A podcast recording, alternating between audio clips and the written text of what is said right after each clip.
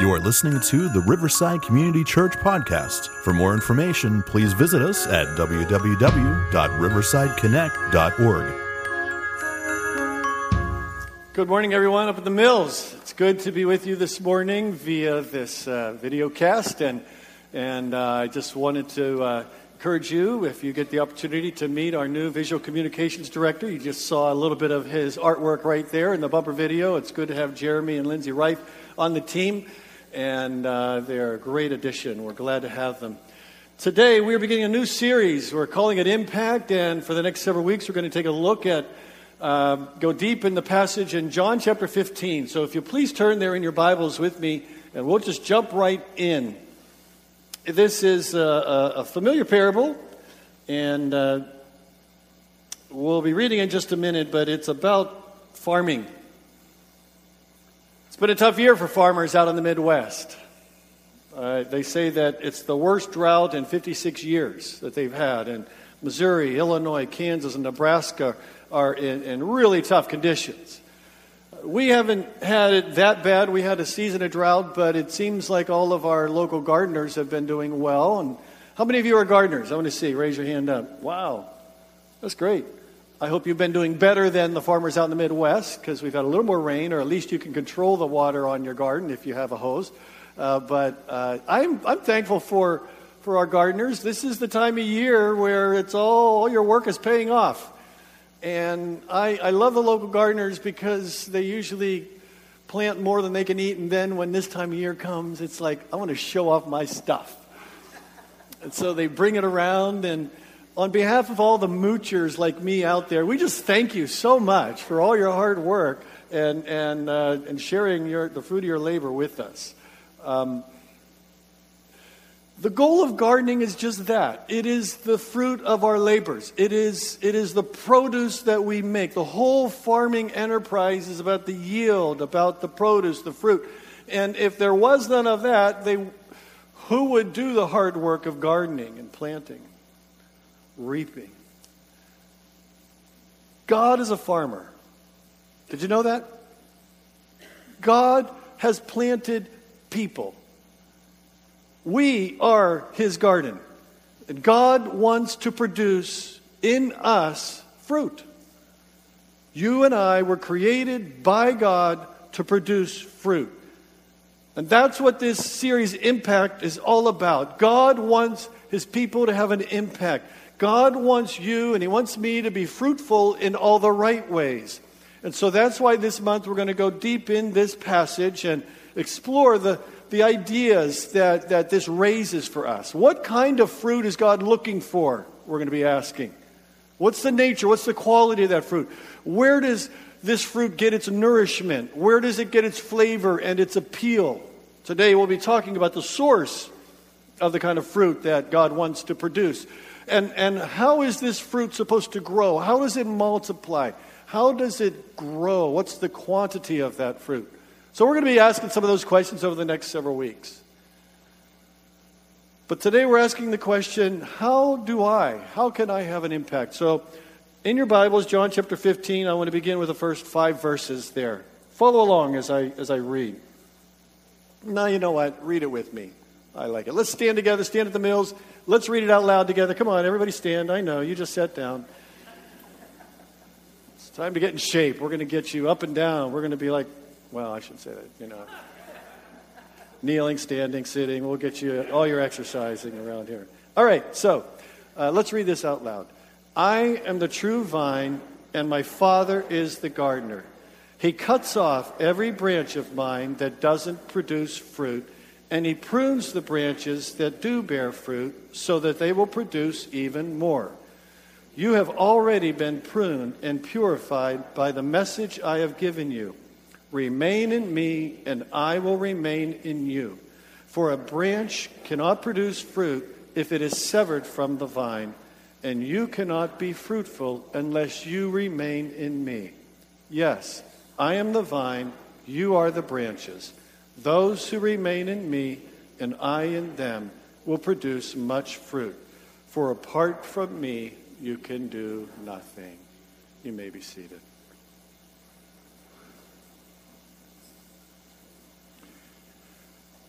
Here's the big idea the one non negotiable for you to have an impact is that you must stay connected to Jesus. You must stay connected to the vine. Jesus says, I am the true vine. Jesus is the vine. Let's, let's, let's take a look at that for just a second. He begins, I am. Now, this is the last of seven great I am statements in the Gospel of John. John, the writer here, says that Jesus says, I am the bread of life. I am the light of the world. I am the door. I am the good shepherd. I am the resurrection and the life.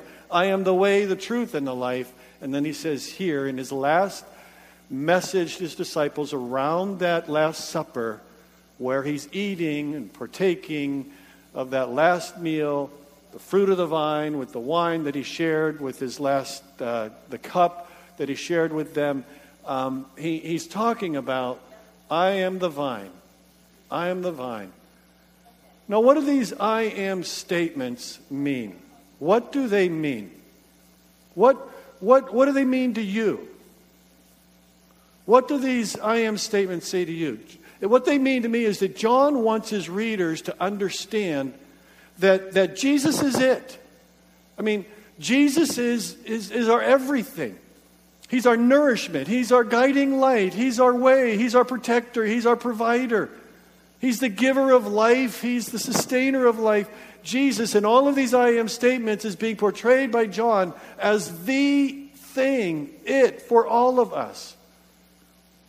In other words, John wants us to walk away from reading his explanation of Jesus with the sense that if you're looking for somebody to lead you to a better way of life, who can give you a life with purpose, with meaning and impact, and all that your life is supposed to have, look no further than Jesus. Look no further than Jesus. He is all that we need. He is what we need. Notice the word, the scandalous word. He says, I am the true vine. Now, this is really interesting. If there's a true vine, then, then, then who's the false vine that he's talking about? What did he mean when he said to them, I am the, I'm the true vine? Who's the untrue vine? The people who heard Jesus said this would have known exactly what he meant because he was talking about the people of Israel who were supposed to be the true vine. You see, throughout the Old Testament, the vine, the grapevine, was a prominent metaphor, prominent symbol for the people of Israel. In fact, above the gate of the temple, right there in the heart of their religion in Jerusalem, were, were uh, golden vines that were designed above the gate. Beautiful, huge golden vines, grape clusters, the size of a, of a, of a person, the size of a man. Because they symbolized what God was supposed to do through Israel by planting them in the promised land. Time and again in the Old Testament, Israel was likened to a vine. In fact, Psalm 80, one of the examples. Psalm 80, verse 8 says, We were like a grapevine that you brought up out of Egypt, and you chased other nations away, and you planted us here. And then you cleared the ground, and we put our roots deep, spreading over the land. So, so that's the point. Here, here is God's people are described as this vine that God wanted to plant that would grow up and be fruitful so that all the other nations would be blessed. That was the plan that God had for Israel uh, when He brought them up out of Egypt and planted them in their own land. And the whole purpose of their redemption was that they would bear fruit for God's pleasure. If you're familiar with the story of the Old Testament, you know that even though Israel was planted by the Lord, Israel didn't produce the fruit that God had wanted. They didn't become what they had intended, God had intended for them to be. In Jeremiah chapter 2, verse 21, Jeremiah says, I planted you, a choice vine, entirely of pure seed, God says. How then have you turned degenerate and become a wild vine? In other words, I planted you to be a certain kind of vine but you, you, you became something other than that. You became a wild vine. So by and large, the, the, the Lord didn't find the fruit that he was looking for in Israel, his beloved vine. And, and the, so Israel was the vine that proved false. So when Jesus says, I am the true vine, when he's making that claim, it was scandalous, it was unexpected. And basically, what he's saying is that he was now the faithful and true Israel. Where the people of Israel had failed to produce the fruit that God was looking for, Jesus succeeded. Where the people of Israel fell short of God's righteous requirements, Jesus succeeded.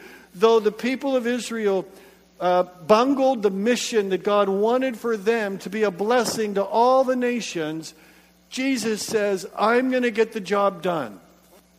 And I am the new vine, I am the true vine. There's another place where Jesus says, it sort of changes the metaphor a little bit where it talks about you don't put new wine into old wineskins because they'll burst. Jesus was talking about being the new wine. He's talking here about I'm the true vine now. And he is saying, out of me is going to grow a new, fruitful produce that will become what God intended Israel to become. It's the new Israel that God, that Jesus is saying that we are becoming, and we are now becoming grafted into the vine. Does that mean that God didn't care about Israel anymore? No, no. But God's plan for Israel, as it is for all nations, all people, is that they would come to Him through the vine of Jesus. So, He's announcing that He is that new, new vine, and He's representing the new people who are going to make an impact for God's glory. But notice he goes on and says, I am the true vine, and you are the branches. But he goes on in here to describe two different kinds of branches. He said that there are fruitful branches and there are unfruitful branches. And really, the question I think we need to ask ourselves, the penetrating question I think that the Holy Spirit can only ask you and hold the mirror up to say, okay, which kind of a branch are you? You're one of these branches that are attached to Jesus. Are you becoming a fruitful branch or are you becoming an unfruitful branch? Do you produce the kind of fruit that's pleasing to God? And, and, and how can you be sure? How can you know? You see, there's only one difference between fruitful branch and an unfruitful branch, and that's where verse 4 says, Remain in me, and I will remain in you. For a branch cannot produce fruit if it is severed from the vine, and you cannot be fruitful unless you remain in me. So, so fruitful branches, the key to fruitful branches is abiding in Christ, abiding, remaining in Jesus. And that's the most important thing that we, the branches, can do is stay connected to the vine. Only a branch that receives its life giving sap from the vine is going to be able to produce the fruit that that vine wants to produce. Our responsibility is to stay connected to Jesus as Jesus says that he will remain in us and be connected to us. The problem is that most people live as if they are independent vines. We don't see ourselves as branches into the vine of Jesus. We see ourselves as vines, and we want Jesus to be one of the branches that are connected to us. You know what I mean? We have our goals. We have our dreams. We have our desires. And we think that if we could just plug Jesus into us, then He's going to help us grow into the, reach the goals that we want. We, and that's what wrong religion is all about. It's all about getting God to do our bidding, making God be the fruit of our labors. In other words, we want God to bless the fruit that we want to develop rather than saying, God, what's the fruit that you want? We need to tap into you as the source.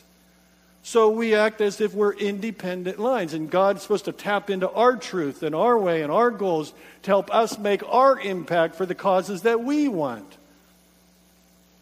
As if God exists to please us rather than we exist as branches in the vine out of which flows God's fruit. Do you, do you get the big difference there? Uh, and I think that's one, one way of talking about you know, people living as independent lives. The other, I think, is sort of a, a trap that many Christians get into that really want to produce the fruit of Jesus, and that is we become independent vines because we think that we can do it in our own strength. We think that we can please God without God. We, we, we fall into the works trap. We fall into the idea that, man, if I can just produce enough fruit, then God will be happy for me. Then God will like me. If I can just do enough things for God, if I can just do enough good, then I can make God, you know, be pleased with me. And we don't realize that the only real beneficial fruit that can be developed has to come out of a, a flow of being attached to Jesus. It's the life of Jesus in us. It's not our life trying to please Jesus, to get Jesus into us. But we're not these autonomous vines. We are just branches. And as branches, what is the most important thing that we can do? It's simply that stick with Jesus. What, what happens to the unfruitful? He talks about the fruitful branches, he talks about the unfruitful branches. Notice what it says here in the first six verses about the unfruitful branches. He says, He cuts off every branch of mine that doesn't produce fruit. A branch cannot produce fruit if it's severed from the vine. Apart from me, you can do nothing. Anyone who does not remain in me, verse 6, is thrown away like a useless branch and it withers. And such branches are gathered into a pile to be burned. Wow. Can we really do nothing apart from Jesus? I mean, come on. We could do a lot of things without Jesus, right? We can do a lot of things without Jesus. We can go to school. I mean, we can fall in love. We can get a career. We can raise a family. We can make a lot of money. We can invent things and climb things and make. We can do a lot of things without Jesus. But I think this is really the point of what Jesus is saying here. Apart from Jesus, we can't be right on the inside and from the inside out. You see, all the external props, all the trellises that we can build around us to support us, cannot produce the fruit if we're severed from the vine. Does that make sense? You can do a lot of good works mixed with bad motives. You can do a lot of good things that don't last. In other words, only the things that come out of, the, of, of our being attached to Jesus with the right motives, with the right goals, and none of us are perfect in this, uh, but we must be connected to Jesus in order to bear the fruit that God wants us to bear. Only Jesus can make us right from the inside out. We can look pretty good on the outside. We can do a lot of things apart from the fruit of righteousness that I mean apart from God, but it's only through Jesus that we get this fruit of righteousness that comes. You know what I mean? Only as we tap into Jesus can we be made right before God. Branches can't do that. Only the vine can produce that internal fruit of obedience and right living and right motives before God. Jesus said, Remain in me, and I will remain in you. Remain in me, and I will remain in you. And, and all I can say is that it is the life of Jesus in you that produces fruit through you. So if we don't have the life of Jesus in us, all of those external props, great accomplishments though they may be, are not going to last. At the end of the day, everything we do apart from the vine is not going to last. Only what is done by the power and the, and the energy and through the life of Jesus in us is going to make a lasting impact. But notice even fruitful, fruitful branches get pruned. Fruitful branches get pruned. They don't get cut off and thrown into the fire, but they get cut back. This pruning process isn't an enjoyable process. Vines are pruned in the winter, I hear, where there's no fruit on the vine. The branches that haven't produced any fruit, they're broken off, they're cut back, they're thrown. But even the branches that produced fruit are cut back. Why is that? Why is that? Because you see, vines keep growing and spreading, and they, they have shoots that grow off, they have twigs that grow off, they have leaves that grow off of them. And the more other things that are attached to that branch there are, the less sap gets to the fruit. If you want the sap to get to the fruit, you got to be lean. you can't have a lot of distractions. You can't have a lot of other things that get in the way or take away from the fruit of the vine that feeds it, the sap that feeds it.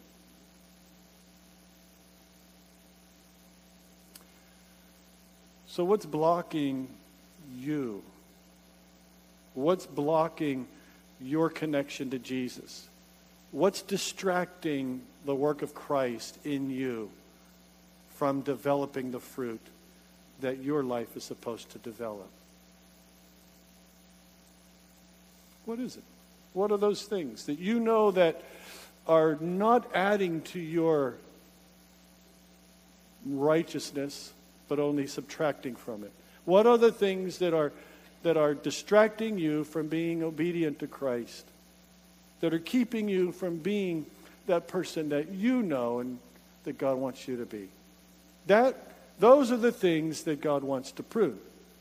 You're a fruitful vine, but you could be more fruitful if you could just allow God to prune those things. But pruning is a, is a painful process, it's a, it's a purifying process. But that's what God does. He, he brings his people through those painful, purifying circumstances. Pure, like I said, pruning is done in the winter, in, in the times when we don't feel like there's any fruit going on in our lives when we feel like things that are dead and we feel like we're no good, that's where God can, can seemingly do his most important work. It's not in the summer growing seasons, it's sometimes in the winter seasons where we feel most unfruitful, where God takes out those shears and he starts to snip away at those things that we know are keeping us from growing in the way that God wants us to grow we we, we instinctively assume that hardship is God's way of punishing us or rejecting us. But really, Jesus is telling us that the painful pruning is, is not punishment, but it's God's hand of purifying us and, and making us stronger. How do you know when God is pruning you? How do you know? I think the answer is when it makes us more dependent upon the vine for life and for strength, we know that it was a pruning process. When, when what it does is it causes us to, to tap in harder to Jesus, to hold on more to Christ. When the props are taken away, when the distractions are removed from you, you need that which is going to hold you up. So when your health is taken away, when your finances take a hit, when somebody does you wrong, when you feel that sense of desperation and you realize that now there's only one that's always going to be there, that's never going to leave you or forsake you, that's going to be with you no matter all you have or none that you have. That is the pruning hand of God helping you to realize that Jesus is all you need and that you can now lean on Him harder and deeper. How many of you have been pruned before? Amen. Amen. We never pray to be pruned. Oh, God. No. Our prayers are always the opposite. But God loves us so much that He does this to us and for us.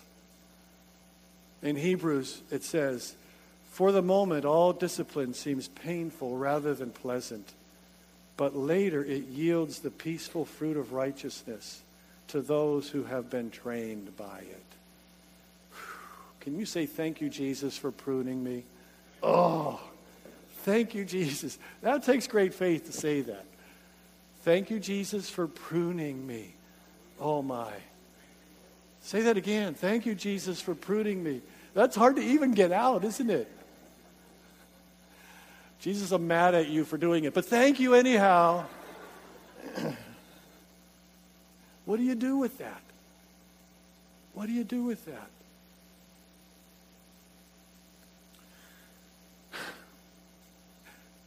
Branches are going to bear fruit if they remain in the vine. And the more heavy things that are weighing you down, pulling you away from the vine, the greater the chance that you may be severed or the greater the pruning process will have to be for you.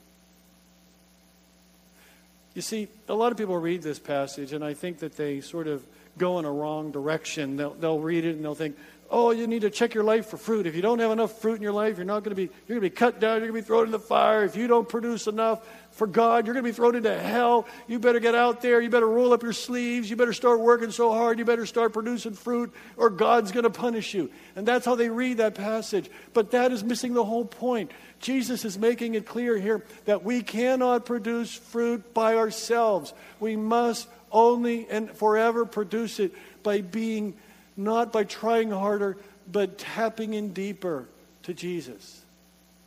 By tapping in deeper to Jesus and letting the life of Jesus inside of us have free flow. Letting the life of Jesus grow into all the different parts of our lives. That's what the point is. It's not simply you better get your fruit on. If you want to bear fruit, you only have one option. And it's not to work harder, it's to remain in Jesus. It's to remain in Jesus. So, how do we do that? How do we abide in Christ? How do we remain in Jesus? How do you stay connected to Jesus? Is the question. Well, it's assuming, first of all, that you are connected to Jesus, and maybe we need to back up. Maybe you've never gotten connected to Jesus. The Bible talks elsewhere in Scripture about being grafted into the vine, that we need to be put into the vine of Jesus. And that comes by taking a step of faith.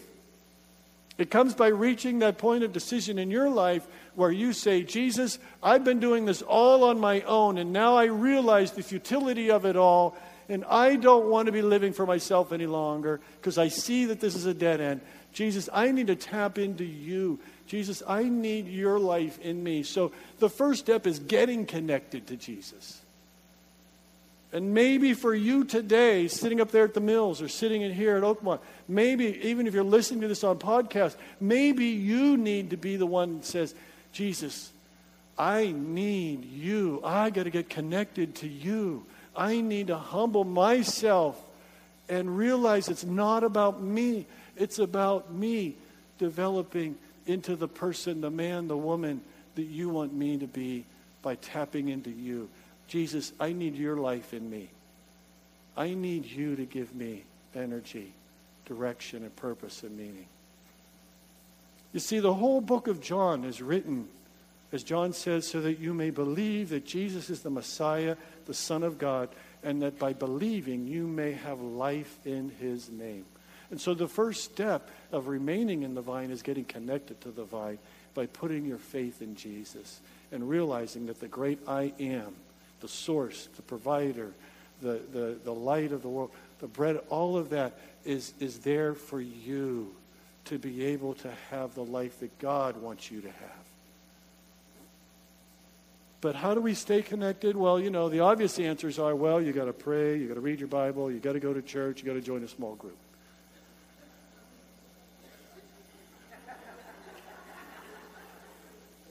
It's true. It's true. But here's the issue with that being the first answer.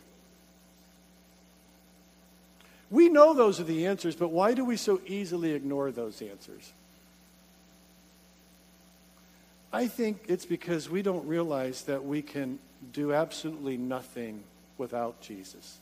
Without him, you can produce nothing. And I think the problem is that we who live in a pretty comfortable society, despite what everybody's saying around there these days, that we who live in a comfortable society don't feel desperate enough for God. We don't need the vine. My life's pretty comfortable, thank you very much. I don't need. And, and I think if, if all of our spiritual practices that we look at as duties, the only way to turn them from duties into delight is to realize how utterly dependent upon Jesus that we truly are for the source of our life, for direction, for meaning, and for purpose in life. And until we realize that Jesus has to be our guiding light, He has to be our North Star, Jesus has to be the source of how we interpret all the world around us, we will be that independent vine. We won't remain in Christ. So, yeah, reading your Bible, going to church, joining a small group, all of those things, they will help you stay connected to Jesus but if the purpose of those things isn't to get connected to Jesus, then what's the purpose of them?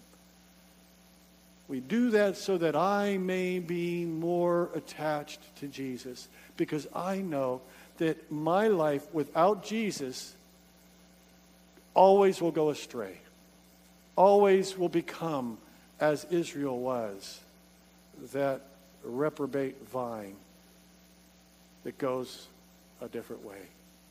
So today, we need to tap into Jesus. We need to tra- tap into the true vine. And God's word is essential for that. How can we say we're tapping into Jesus if we don't even know what the Bible says about Jesus?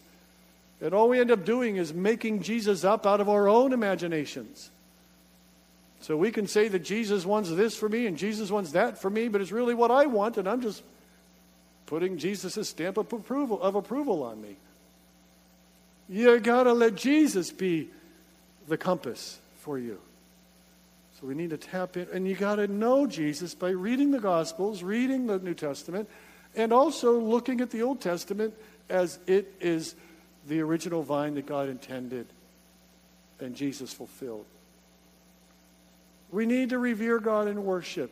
Uh, you know, as I said, Friday night for me was such a refreshing time just to get there and just worship and relax and, and enjoy the presence of God. We do that every Sunday here in little bits and pieces. But you can do that on your own too. You need to revere God with a life of worship. We need to connect with other people in authentic relationships that are going to be honest and transparent and real and, and not put on that false face that we so easily do and just say, you know what, I'm desperate for Jesus because I'm human and I can't do it without Jesus. I think the 12 step program is something that every believer should be a part of, whether you're an addict or not. Because it's all about getting right and getting honest with God and doing the right thing. We need relationships with one another. And we need to contribute to others. We need to be like Jesus. And as we are contributing to others, as we believe that is part of our core DNA here at Riverside, then I think we see the life of Jesus developing the fruit of Jesus. And it's only as we give it away that the fruit is most realized. So I want to pray in conclusion here. In just a few minutes, you're going to have an opportunity to go out and sign up for a small group. And, and those small groups are just a tool to help you get connected to the vine. They're not the end. They're part of the trellis to hold you up to the vine. They're, you know, they're the they're support structures to keep you connected to the vine. So I, I encourage you to get to be a part of a small group, to be a part of doing something other than sitting here on Sunday mornings. And, and that's really, if you want to know what I expect of the people who come to Riverside, I expect everybody here to be involved in something other than just coming on a Sunday morning, going through the motions, and walking out and not making a difference in their life. So let's, let's help people get connected to one another. Let's help people be fruitful for the Lord. So I want to pray. And those of you that are leaders that need to get out to your tables as I pray, you're free to sneak out, but don't distract people right now. Let's just bow our heads at the mills, bow our heads here, and I, I just want to pray. Jesus right now, I know that there are people in these rooms who have become or never were connected to Jesus. And today's a day of decision for them. And they have to ask themselves Am I going to get tapped into the vine, the true vine of Jesus? Let Him be my life. Let Him give me meaning and purpose. Or am I going to continue to be astray? Am, am I going to be like Israel was, to be that degenerate vine. Help me, Jesus. For those of, that, that need to get connected, may they just do as the, as the Apostle John said believe in Jesus, that we might have life in his name. Jesus, give me life. Let that be their prayer. Jesus, give me life. Just say that. Jesus, give me life.